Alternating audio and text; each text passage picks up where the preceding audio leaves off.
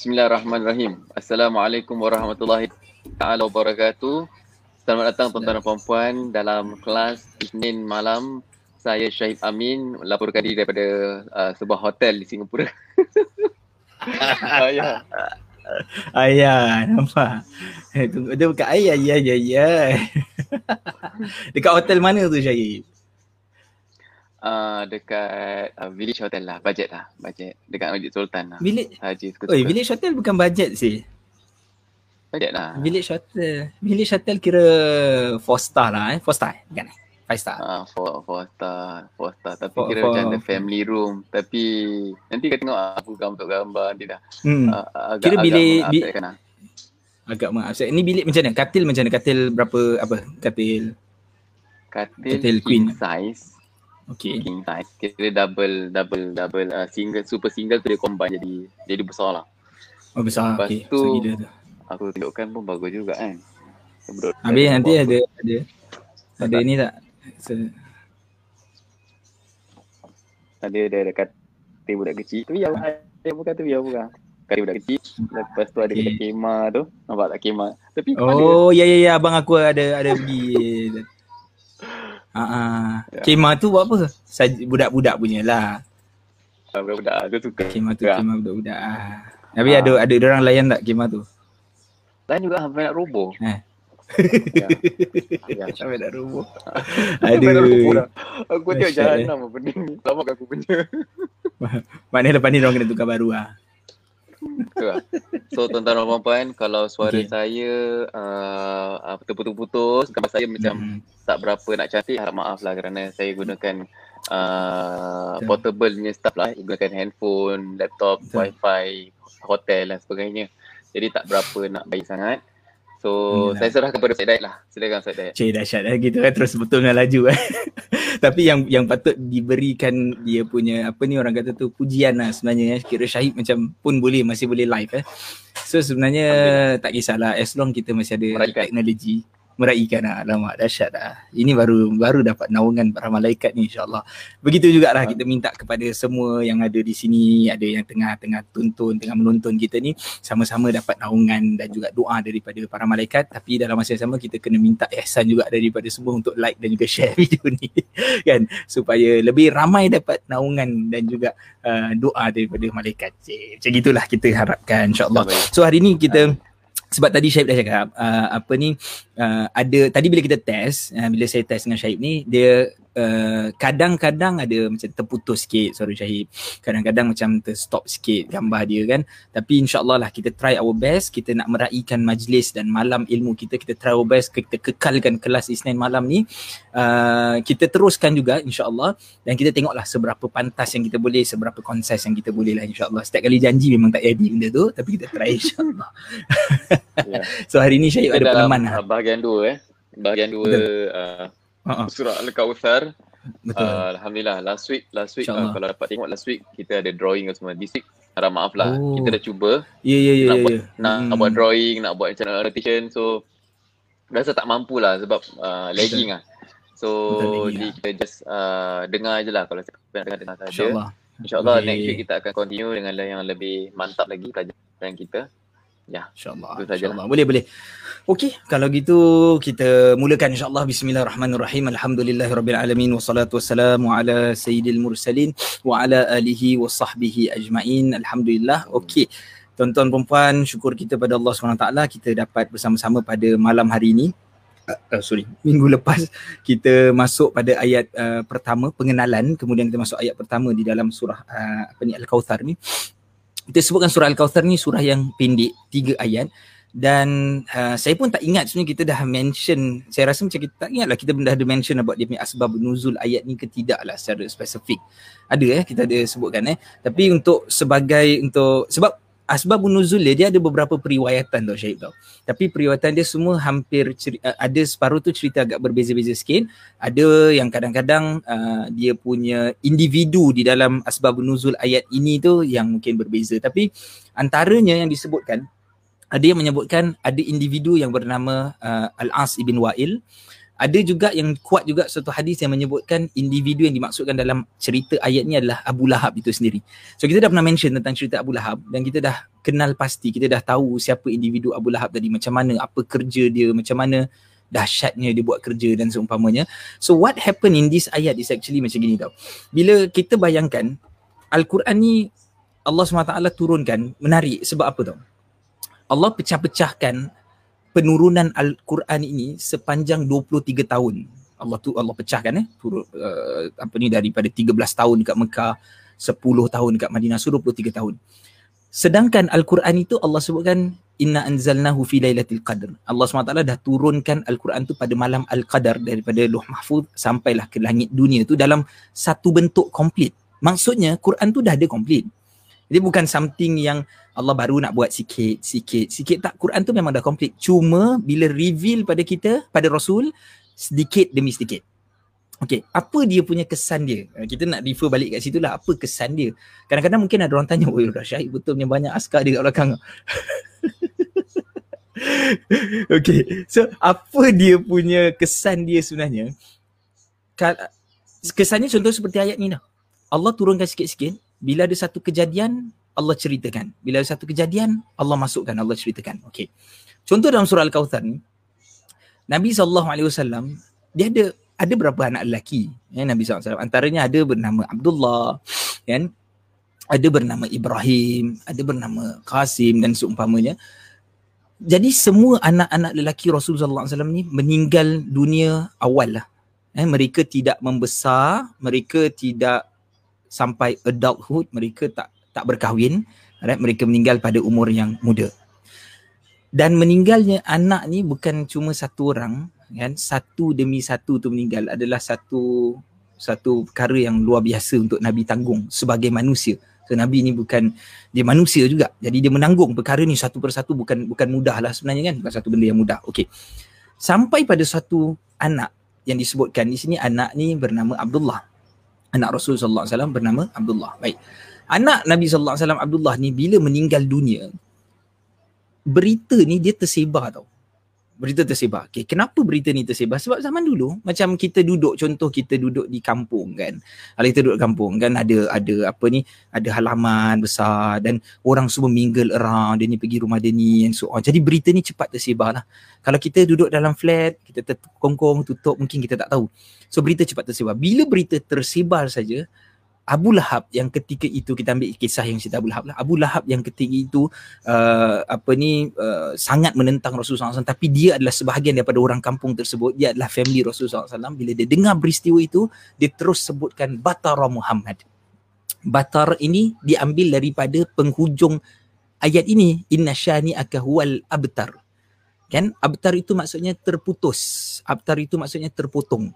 Okay. So dia kata, Abu Lahab kata, Batara Muhammad terputuslah Muhammad terputus maksudnya lineage dia. Terputus maksudnya dia punya apa uh, family tree oh, dia yeah. ha, sus, ha family tree. Sebab apa? Family tree ni dia dipikul oleh anak-anak lelaki. Kan? Anak perempuan ni bila dia dia tidak membawa nama bapa dia lah kan? Kalau kalau nama family ni yang membawa tu anak lelaki. Keturunan kan based on bapa kan? Maksudnya kan ini Syahid bin Amin Amin bin Kasmin eh? Betul lah pandai-pandai aku sebut nama bapa orang betul lah eh? tak dengar sangat sorry saya betul eh? Okay. Betul kita gini. Pandai pandai. Okay so jadi keturunan, kan kita eh? sebutkan ah keturunan. Keturunan. Jadi keturunan lah. keturunan eh? So jadi dia ni bin dia ni bin dia ni ya. bin dia ni kan? Ikut daripada daripada bapa lah. Daripada bapa jadi kalau anak tu perempuan kan dia akan memutuskan uh, nama yang dibawa oleh susu galuh tersebut lah. Jadi itu yang disebutkan Abu Lahab. Dia kata batara Muhammad. Terputuslah Muhammad. Dan dia very excited ni Abu Lahab ni dia bergembira. Kita kau bayangkan ya Syed, kau bayangkan sekarang ni orang tengah ditimpa musibah besar. Musibah dia tu kematian anak. Dah lah satu persatu anak meninggal dunia. Okey, kematian ini kemudian orang bukan cuma suka tapi orang orang happy dengan dia dah tak ada lagi anak lelaki. Ye, dia dah tak ada anak lelaki. Yes, dah tak ada orang boleh sambung dia punya keturunan. Satu penghinaan yang besar. So sakit hati bila mendengar perkara tersebut. Bukan benda main-main. Ini kita bila kita baca Al-Quran ni, kita nak kena faham satu persatu ayat dia. So kita boleh menyelami keadaan di dalam cerita tersebut. Macam mana begitu.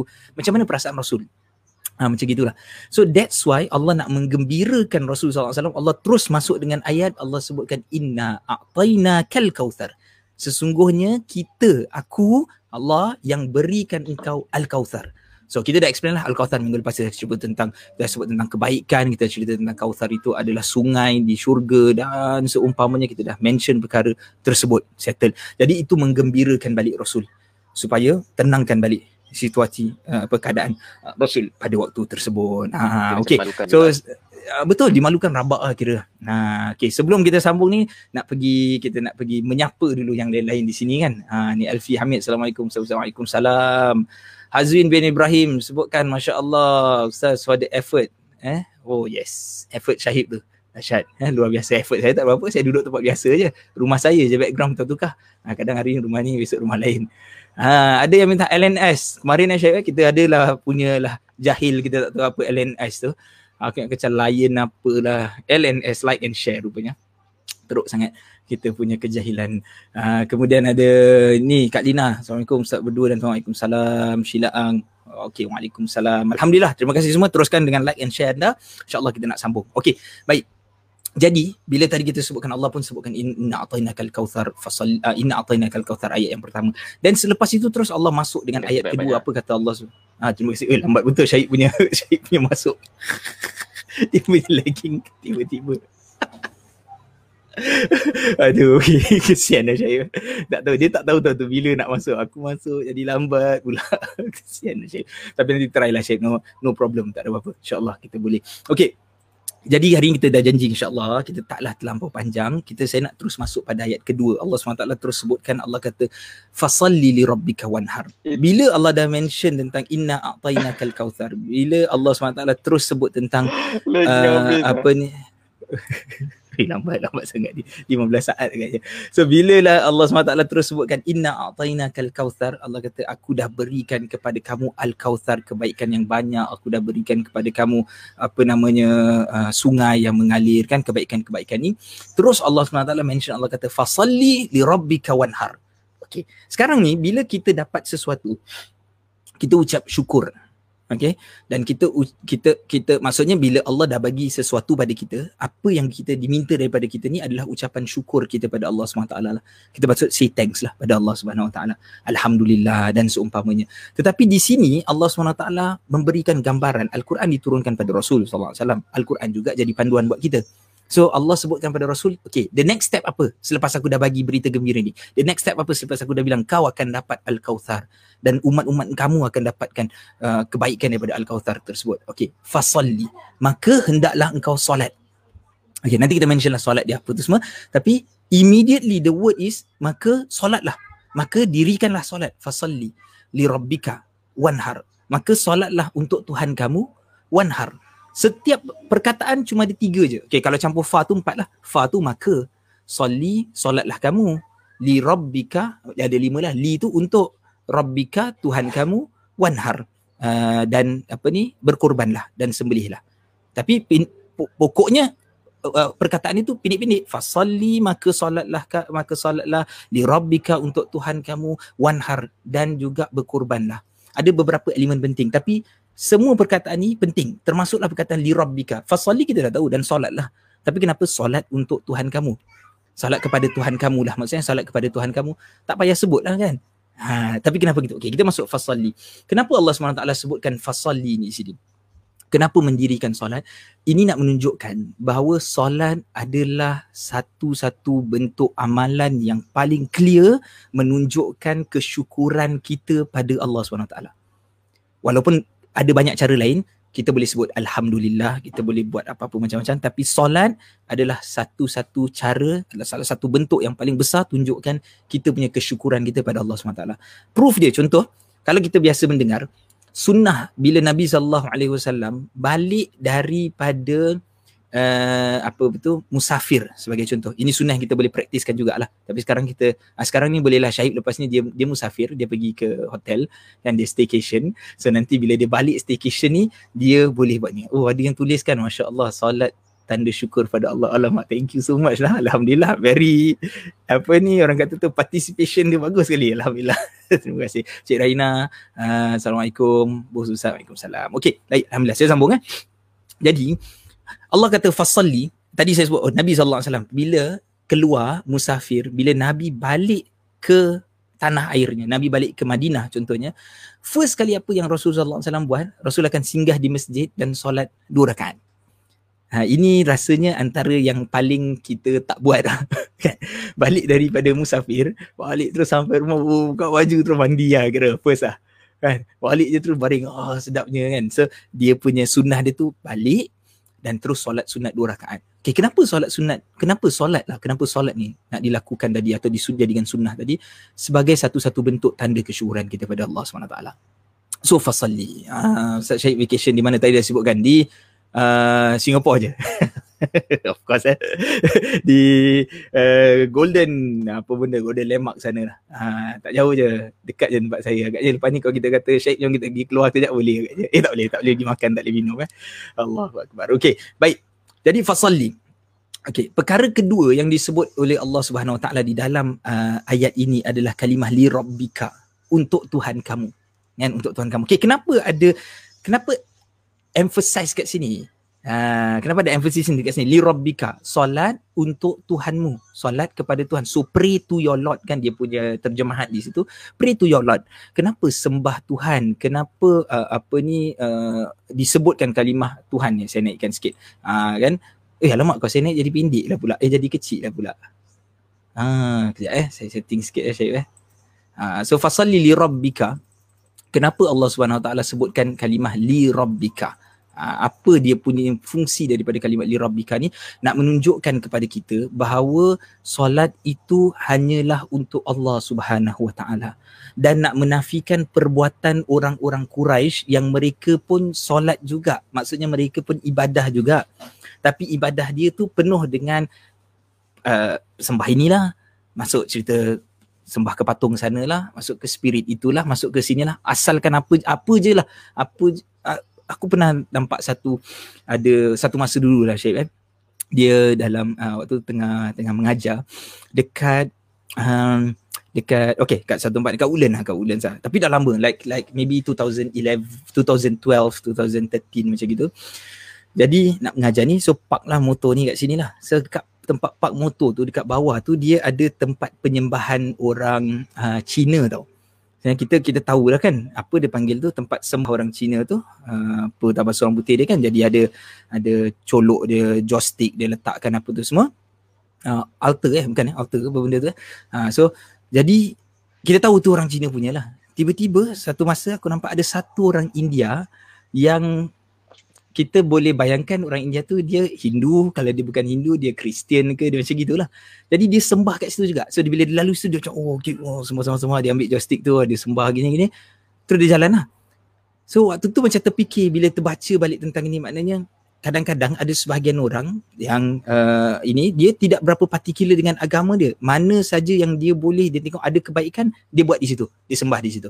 Jadi ini yang seperti dilakukan oleh orang Quraisy Mekah pada waktu tersebut. Mana yang dia nampak baik ya okey. Sebab itu dia sanggup dalam cerita surah Al-Kafirun kata kita sembah Tuhan kau. Kalau betul-betul dia betul-betul uh, apa ni benar-benar dengan agama dia, kan dia tak akan give in tu Rasulullah. Kenapa dia boleh give in? Aku sembah Tuhan kau lah. Satu kali pun tak apa kau sembah Tuhan eh sorry aku sembah ke Tuhan kau uh, satu tahun pun tak apa. Kau sembah Tuhan aku sekali je. Kenapa sanggup macam gitu? Sebab they don't bother really much about about ketuhanan tadi. So sebab itu Allah nak tunjukkan Allah kata li rabbika is very important. Maka daripada ayat ni kita akan nampak faham yang pertama ini perbezaan antara apa yang dilakukan oleh Rasul, apa yang dilakukan oleh orang-orang Quraisy. Second yang Nabi sallallahu alaihi wasallam tunjukkan daripada eh, yang Allah SWT tunjukkan daripada ayat ni solat li rabbika. Untuk kita untuk kita ni sekarang kita tertanya kenapa Allah sebutkan kepada kita solat untuk Tuhan kamu menunjukkan solat perlu keikhlasan kepada Tuhan. Solat ni dia perlu show that he is very sincere to his God. Ha, solat kepada Tuhan bukan just solat saja, solat kepada Tuhan. Tunjukkan betul-betul yang dia sembah Allah Subhanahu Wa Taala dengan apa cara dia? Dengan cara kan Nabi ajarkan macam mana tadi isbarul wuduk kan yang kita pernah sebut kemarin kita kata daripada wuduk dia slowly dia ambil air kecil, kan air tu buka kecil, ratakan, kemudian dia bentang sejadah dia, dia cari pakaian yang baik, kemudian dia slowly Allahu Akbar. Ha, gitu kan. Jadi dia akan Semayang dia tu penuh dengan tumak nina, jaga dengan sebaik-baiknya akan menunjukkan keikhlasan. Dan Nabi SAW pun pernah bagi satu contoh tentang keikhlasan pada solat ni. Nabi cerita tentang dengan sahabat Nabi kata Nabi pada sahabat Nabi sebutkan apa? Nabi sebutkan berhati-hatilah kamu akan syirik yang kecil. Ha, Nabi kata hati-hati sahabat dengan syirik kecil. Jadi sahabat pun tertanya Rasul, eh syirik kecil tu apa? Kita tahu satu syirik je.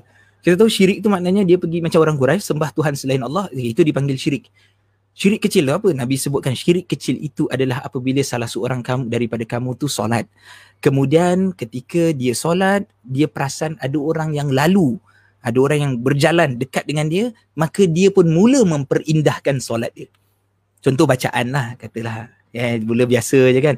Bismillahirrahmanirrahim. Tiba-tiba terus jalan kat sebelah ada sekumpulan orang a'udzu eh tak bila dia tak baca kan terus kan terus inna a'tainakal kautsar ada ah, terus gitulah contohnya kan. Allahu akbar. Ada ah, macam gitulah contohnya kan.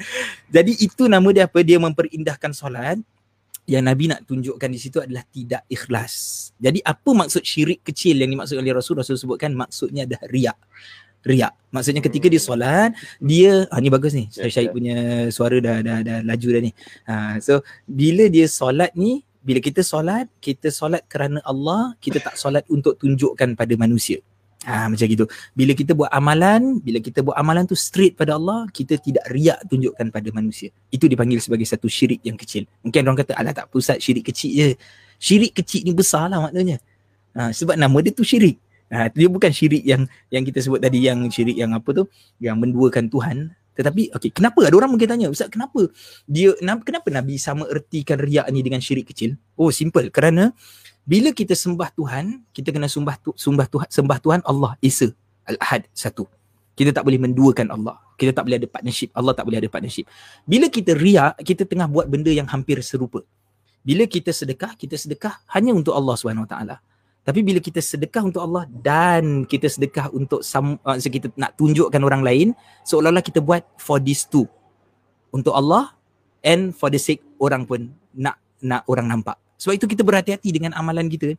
Susah nak jaga amalan kita daripada kita menunjukkan pada orang.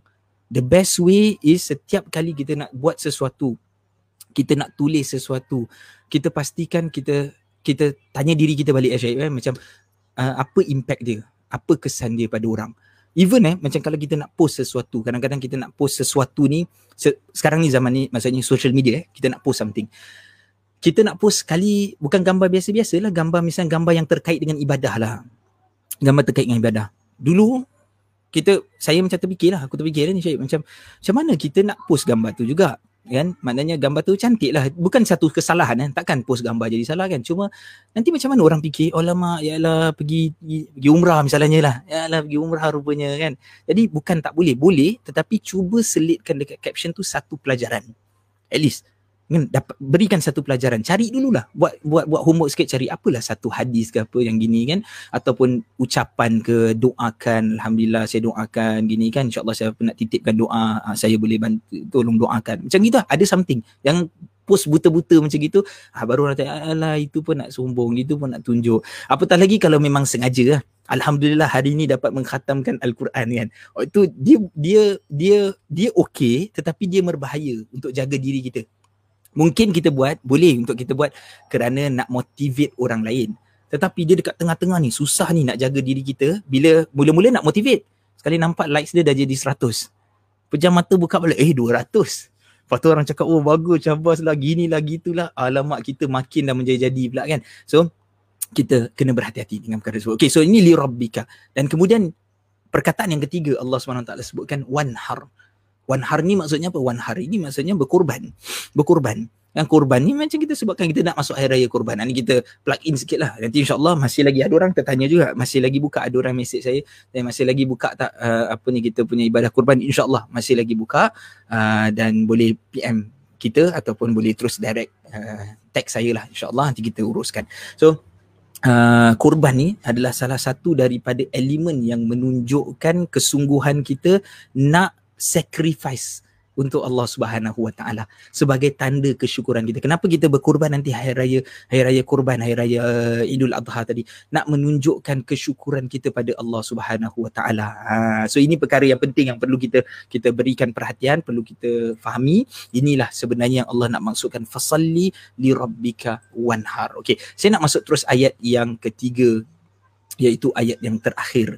Ha, so ayat ketiga ayat terakhir ni senanglah bahagian ni apa kata Allah SWT Allah Subhanahu Wa Taala sebutkan inna syani'aka huwal abtar.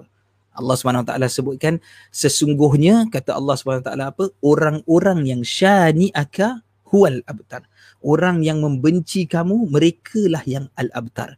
Kalimat uh, apa benci ni syani ni dia dia ada beberapa dalam Al-Quran macam sama seperti cerita-cerita kemarin kita sebutkan ada perkataan uh, dua tiga perkataan yang membawa maksud sama. So syan syana'a ni sebenarnya maksudnya me, uh, memusuhi. So ada perkataan-perkataan lain yang membawa maksud memusuhi. Contoh seperti kalimat adu. Banyak dalam Al-Quran Allah SWT gunakan kalimat aduun. Kan uh, orang-orang Yahudi yang membenci para malaikat uh, apa malaikat Jibril kan mereka mem- memusuhi Jibril Ha, kan mereka memusuhi Jibril.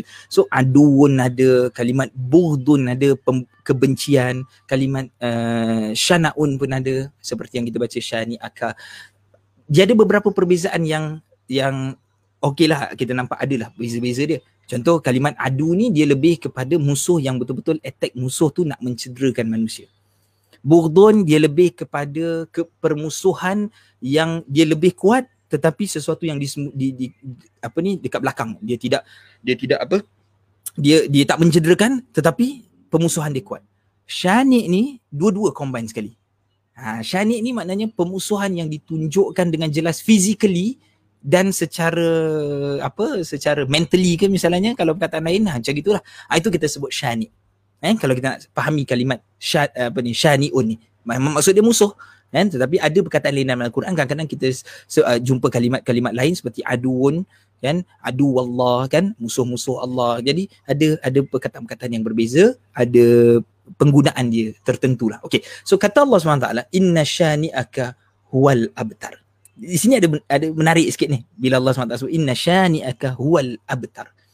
Allah boleh terus abtar ni adalah tadilah batara Muhammad tadi. Muhammad lah terputus. So, al abtar adalah yang terputus Okey, abtar adalah berikan adalah yang terputus. Allah gunakan ma'rifah, Allah gunakan alif lam. Uh, apa? Uh, alif lam ni menunjukkan uh, kepastian perkara tersebut ataupun uh, spesifiknya perkara tadi. Allah kata al-abtar. Ha, mereka lah yang terputus. Okey. Ayat ini Allah taala boleh terus sebut Allah kata inna syani akal abtar. Allah boleh terus sebut inna syani akal al abtar. Sesungguhnya yang memusuhi kamu adalah yang terputus. Ha, tetapi kenapa Allah sebutkan kalimat huwa? Kenapa Allah kata inna syani aka huwal abtar? Sesungguhnya syani aka itu yang memusuhi engkau, dialah yang al-abtar. Nombor satu untuk kita fahami dengan menggunakan kalimah huwa ini adalah menidakkan uh, Rasul wasallam menafikan Rasul itu terputus. Maksudnya kita kata sesungguhnya yang jahat ni adalah dia. Ha, macam itu. Sesungguhnya yang jahat tu adalah dia.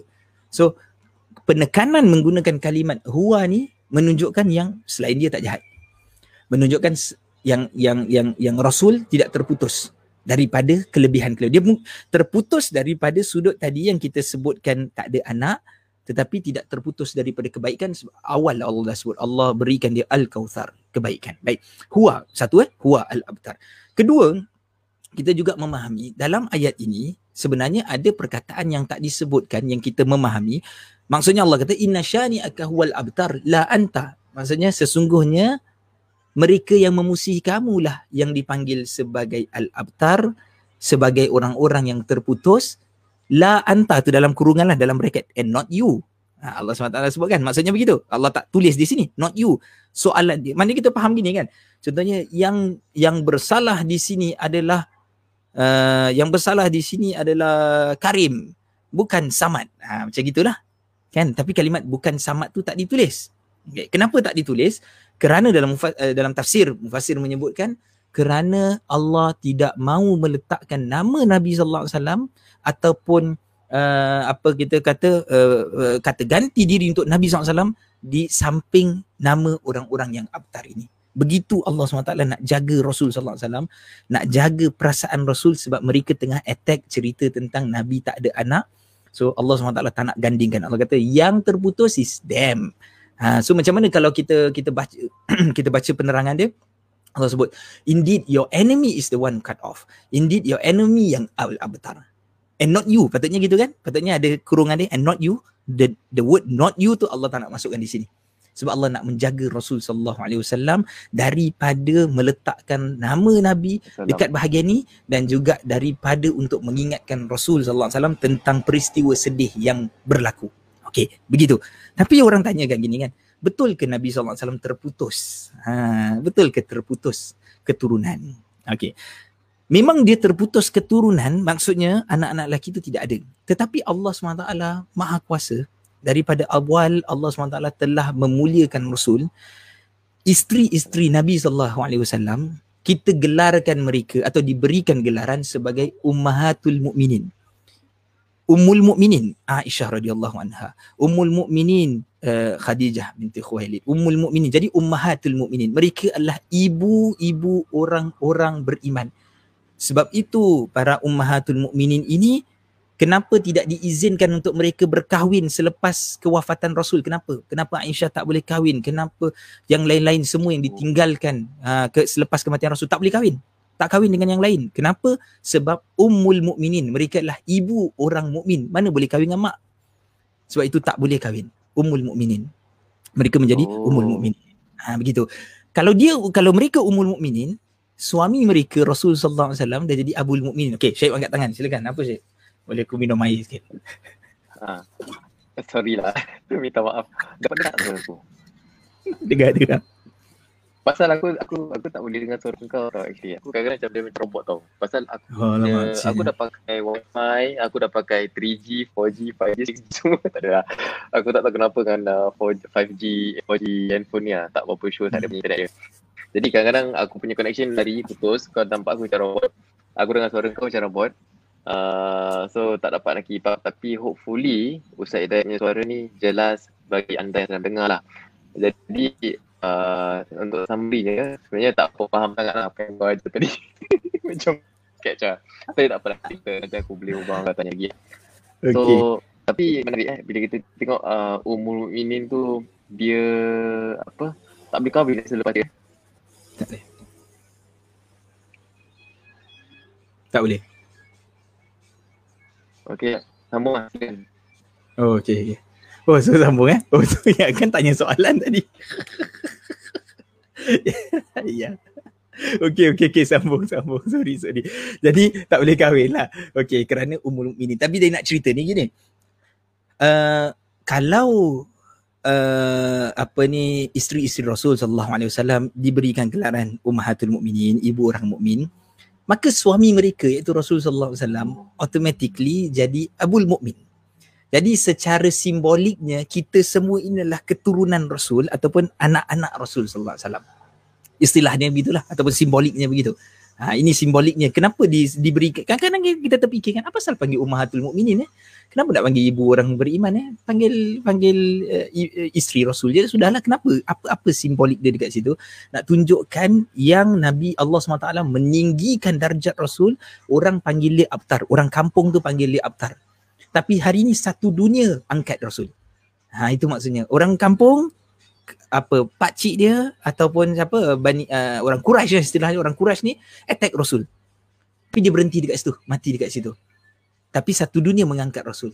Dan satu dunia pula mengecam perbuatan orang yang panggil dia abtar. Orang panggil dia abtar ni. Bahkan ada sebahagian periwayatan menyebutkan eh, ini daripada ada yang sebutkan uh, apa ni Ibn Taymiyah pernah ceritakan dia kata dalam satu peperangan um, zaman dia zaman perang lah. Dan dia sebutkan zaman dia ni masuk cerita perang salib lah. Masuk cerita perang salib ni kan panjang kan. Apa crusade wars ni dia panjang kan. Uh, ratusan tahun ya.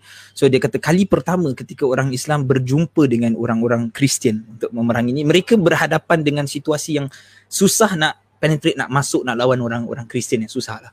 Jadi dia macam stuck je in between lah gitu. Lawan-lawan itu tak habis-habis kat situ je. Sampailah satu masa orang-orang Kristian ni fed up, dia mula mencaci Rasul memaki hamun Rasul dan kemudian ketika orang muslim mendengar perkara tersebut mereka happy. Happy bukan pasal happy gini. Sebab happy dia Allah immediately akan balas. Allah immediately akan bila dia start buat begitu maknanya Allah Allah tak akan bagi cana terus Allah akan kalahkan. Terus Allah akan bagi ruang kepada orang mukmin untuk masuk. Ketika itulah dalam dalam siri peperangan pada waktu tersebut. So ini antara beberapa kelebihan yang Allah naikkan Rasul. Walaupun mereka kutuk Rasul mereka kata dia engkau batara Muhammad dia dah tak ada keturunan dia terputus keturunan dia dah habis that's it sampai situ saja. Tu sedih tu dengar tu macam gitu. Samalah sedih dia macam orang tu tak ada anak kan? Samalah sedih dia macam dia bercuba banyak kali gitu. Ini apa ini ada anak meninggal dunia. Dah lah meninggal dunia orang tak simpati pula orang kutuk pula. Dah lah orang kutuk anak meninggal dunia orang kata engkau habislah engkau punya keturunan mati kat situ je lah. Ha, dia istilah dia nak sebut orang orang kata dia kalau bahasa kasar dia sui lah. Kau ni sui maksudnya. Kau ni sui lah. Semua anak lelaki kau semua mati. Itu bahasa kalau bahasa kasar yang ketiga itu mereka sebutkan. Jadi Rasul sedih, Allah naikkan. Allah naikkan dengan memberikan ayat ni. That's why sekarang ni hopefully bila kita membaca surah uh, Al-Kauthar ni akan dapat memberikan satu gambaran yang berbeza lah ha, kepada kita. Tiga ayat daripada surah Al-Kauthar ni sebenarnya adalah tiga ayat yang luar biasa kerana di dalamnya itu ada kandungan-kandungan yang very specifically, very nicely put Allah letakkan ini maksudnya begini. Ini Allah tengah naikkan Rasul. Ini Allah ajar kalau kita nak bersyukur apa kita buat sehingga eh sehingga kan dalam kalau kalau dalam mazhab dalam mazhab Hanafi kalau tak silap bila sebut tentang wanhar ni bila sebut tentang kurban ni uh, kurban ni wajib untuk orang ni. Kalau tak silap dalam mazhab Hanafi kurban ni wajib setiap oh. tahun kena buat. Ha, siapa yang mampu kena buat. Kalau dalam mazhab Syafi'i dia sunnah muakkad lah. Kan? Maknanya kita kalau ada duit buat. Kalau kita tak nak buat pun tak apa. Dia macam gitu. Tapi kalau dalam mazhab Hanafi boleh cek balik aku tak silap saya. Dia jadi sampai satu kewajipan kerana ada perintah tadi one har. Ha, ada perintah kata mesti kena uh, apa ni kurban. Ha, InsyaAllah. Bila lah hopefully macam tadi kita sebutkan try not to drag uh, too long on this ayat. InsyaAllah kita berhenti dulu di sini untuk berikan uh, laluan pada Syahid ni dia dia tengah holiday kan. Takkan kita nak kacau di holiday lama-lama sangat. so kita bagi peluang lah untuk Syahid juga. Syahid ada apa-apa tak Syahid? Kalau apa-apa yang nak dengar dengar dengar insya-Allah dengar boleh. Alhamdulillah. Uh, itulah uh, menarik juga bila disebutkan tentang One Heart uh, apa berkorban tu kita nak uh-huh. promo jugalah sedikit kita punya Betul. korban kita uh, uh-huh. uh, kita kita pun uh, ada ada ada ada kan program korban yang kita lakukan di Yaman di Medan dan juga di Sri Lanka dan kesemuanya tu ada uh, sedikit sumbangan kepada uh, usaha dakwah syukran lah. Uh, usaha video kita yang kita buat uh, mingguan dan sebagainya. Uh, hmm. Tetapi untuk yang di Lembu dan Sri Lanka Lembu tu di kita memberikan 10 kg eh, beras uh, kepada setiap bahagian gitu. Hmm, betul. betul. Kalau tak, tujuh bahagian, kalau satu lembu maknanya 70 kg beras. Hmm, hmm, hmm. hmm ya, ya. Uh, jadi itulah uh, kalau, kalau siapa yang masih lagi belum lagi melaksanakan anda boleh uh, hubungi Ustaz Dayat atau Ustaz Ismail uh, Ustaz Rafi Rafiuddin hmm. uh, untuk bertempah lah itu sahaja insyaallah alhamdulillah Okey, bolehlah. Jadi gitu insyaAllah tuan-tuan dan puan nanti minggu hadapan kita akan berjumpa sekali lagi dan kita akan masuk ke surah dah baru. Ah, dah habis actually. Boleh tak Syed? Betul cepat. macam belajar macam atau tak betul betul tahu aku okay. tak dapat banyak lah. Aku pas, ada terlepas pas, terlepas lah. Pasal kau tak dapat participate kan. Jadi jadi dia ha, macam itulah. one way je kan. Jadi bila one way ni maknanya macam 38 Laju, eh? minit nak dekat nak dekat 40 oh, okay. minit lah yes. juga. Kira standard kelas lah macam itu. Bila dah masuk kita sembang-sembang adalah lambat-lambat sikit lah gitu kan. hmm. kan pusing ke sana corner ke sini kan tapi insyaallah lah roughly kita dah dapat cover lah insyaallah itu roughly uh. yang dah disusun insyaallah ini yang kita akan sampaikan but bismillah insyaallah next week kita akan masuk surah baru surah al-maun. Menariknya tadi ada sebut tentang fasalli li rabbika wanhar. Surah ini datang lepas surah maun lah kan kalau dalam ikut susunan ya dalam ikut susunan Al-Quran dia datang lepas surah maun. Sebab dalam surah maun ada sebut tentang orang-orang yang uh, lalai dalam solat dia. Kan alladzina hum an salati eh kan apa? Allahumma salli ala Muhammad uh, wala yahuddu ala ta'amil miskin. Fawailul lil musallin kan betul fawailul lil musallin alladzina hum an salatihim sahun kan? Ha, cerita tentang orang yang lalai di dalam solat dia. So cerita lepas ni pun ada cerita tentang solat terbalik pula. Orang yang solat tetapi dia lalai. Siapa orang-orang tersebut kita nak kenal pasti dan kita nak tahu adakah kita termasuk di dalam situ waliyahzubillah tapi perbuatan kita dalam solat ni macam mana. Kita nak kenal pasti siapa yang dipanggil sebagai sahunnya. Ini ini nanti insyaAllah minggu hadapan. Dan minggu hadapan juga kita akan mulakan surah Al-Ma'un ni dengan cerita tentang uh, anak-anak yatim. Ha, cerita tentang anak yatim lah insyaAllah kita akan masuk bab tersebut. Anak yatim ni diangkat dalam agama banyak cerita tentang anak yatim. Ha, InsyaAllah kita akan masuk dalam bab tu. InsyaAllah. Alhamdulillah Saya ingatkan saya nak gulung lah bahagian ni kan. Takut nanti Syahid Ni boleh Syahid eh, izinkan eh? Syahid bagi thumbs up eh. Boleh boleh mengizinkan untuk saya menutup majlis kita pada pada malam ni insyaAllah. Boleh boleh Boleh oh bagus clear pula laju pula jangan respon hmm, Anak aku dah tidur dah Okay eh, Itulah aku, aku, aku, rasa aku, Anak aku eh. anak aku dah tidur Semua orang dah tidur hmm. sekarang ni kan? Oh jadi orang tak pakai wifi, wifi. Ah tak sebelum, sebelum ni pun sebelum ni pun tak uh, Amin tak tahulah mungkin uh, mungkin ada bilik-bilik lain yang pakai wifi lah. Ya. Tapi anak aku bukannya pakai wifi tapi bila dia lepak baru dia uh. tak tahu kenapa lah. Maybe ya. Uh, pasal kan. pasal bukan pasal wifi. Pasal wifi ni dia kan dia kan dia kan wireless. Dia akan terganggu dengan pergerakan budak-budak sebenarnya. Serius serius tapi insyaallah bolehlah chef eh kita insyaallah sampai sini je InsyaAllah eh. Nanti minggu depan ya. kita jumpa lagi. Uh, terima kasihlah semua yang kat sini ada yang sebut kita nak menyapa juga Nalim. InsyaAllah tabarakallah indahnya makna kalam Allah. Hopefully dapat ada manfaat daripada uh, ilmu pada malam ini. Uh, terima kasih Amin. sama-sama eh. Ilmu atas ilmu ini disampaikan. Dan tadi Syahid tanya jelas ke tidak? Uh, semua cakap jelas, jelas. Ada yang sebutkan ni. Ada yang kata uh, internet Ustaz Syahid saja yang distorted dan lagging. Semoga dipermudahkan segala urusan buat Ustaz sahib. Alhamdulillah insya-Allah. Terima kasih jazakumullah khairan katsira. Okeylah insya-Allah kita berhenti dahulu di sini kita tutup majlis kita pada malam hari ini. Semoga Allah SWT uh, apa ni memberkati segala amalan-amalan kita insyaallah dan mempermudahkan segala urusan-urusan kita. Kalau ada di antara kita yang mendengarkan ampunkan segala, uh, ampunkan segala dosa kita. Dan kalau ada yang sedang mendengarkan ni mungkin ada diri mereka sendiri ataupun ahli keluarga mereka yang sakit kami mendoakan dan sama-sama kita mendoakan. Semoga Allah SWT mengangkat segala musibah-musibah ini segala kesakitan-kesakitan dan digantikan dengan syifa dan kesembuhan yang segera. Insyaallah amin ya rabbal alamin. Kita tutup dahulu majlis kita pada malam ini dengan kafaratul majlis. Subhanakallahumma wa bihamdika asyhadu an la ilaha illa anta astaghfiruka wa atubu ilaik. Wa sallallahu ala sayidina muhammadin wa ala alihi wa sahbihi wa sallim tasliman katsira walhamdulillahi rabbil alamin. Terima kasih semua. Wabillahi taufiq wal hidayah. Wassalamualaikum warahmatullahi wabarakatuh. Thank you so much. Good night